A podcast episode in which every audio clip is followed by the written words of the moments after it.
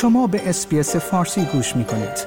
با رفتن به sbs.com.au به اخبار و گزارش های بیشتری دست خواهید یافت.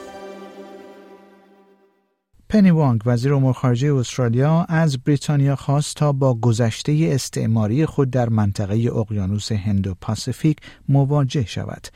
سناتور وانگ در یک سخنرانی مهم در کینگز کالج در لندن بر پیوندهای عمیق بین دو کشور تاکید کرد و گفت که بسیاری از استرالیایی ها بیش از یک قرن پس از فدراسیون همچنان خود را بریتانیایی می دانند.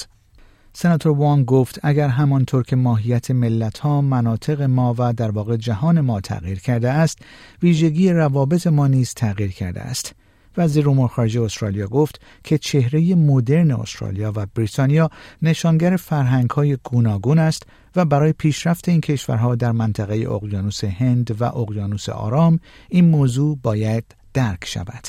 خانم وانگ گفت امروزه استرالیا به عنوان یک کشور مدرن و چند فرهنگی که محل زندگی مردمی با بیش از 300 اصل و نسب و قدیمی ترین فرهنگ مداوم روی زمین است خود را در منطقه اقیانوس هند و اقیانوس آرام می بیند.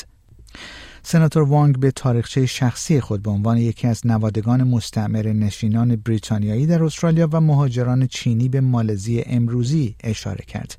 او گفت خانواده من در آن طرف دیگر تجربه بسیار متفاوتی از استعمار بریتانیا داشتند.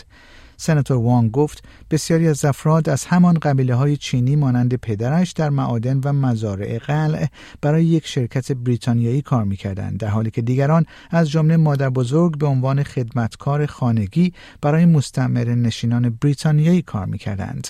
او گفت چنین داستانهایی گاهی اوقات برای افرادی که این داستانها را روایت می کنند و برای کسانی که آنها را می شنوند ممکن است ناراحت کننده باشد.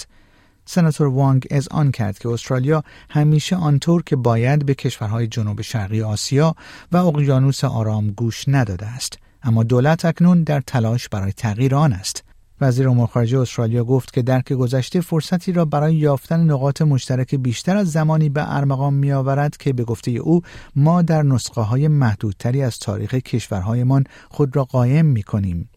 در همین حال ریچارد مالز معاون نخست وزیر استرالیا نیز گفت که وزیر امور خارجه به این نکته حساس اشاره می کند که آن به گذشته امکان شکل گرفتن روابط عمیقتر را فراهم می کند.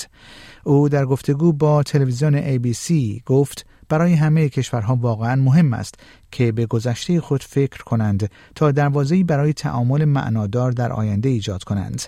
معاون نخست وزیر استرالیا گفت ما می‌خواهیم شاهد بریتانیای کبیری باشیم که در منطقه ما حضور دارد و آنها قطعا به دنبال این هستند. زیرا اگر بریتانیا در منطقه اقیانوس هند و اقیانوس آرام حضور داشته باشد این امر به ایجاد ثبات کمک می کند و این نکته واقعا مهم است.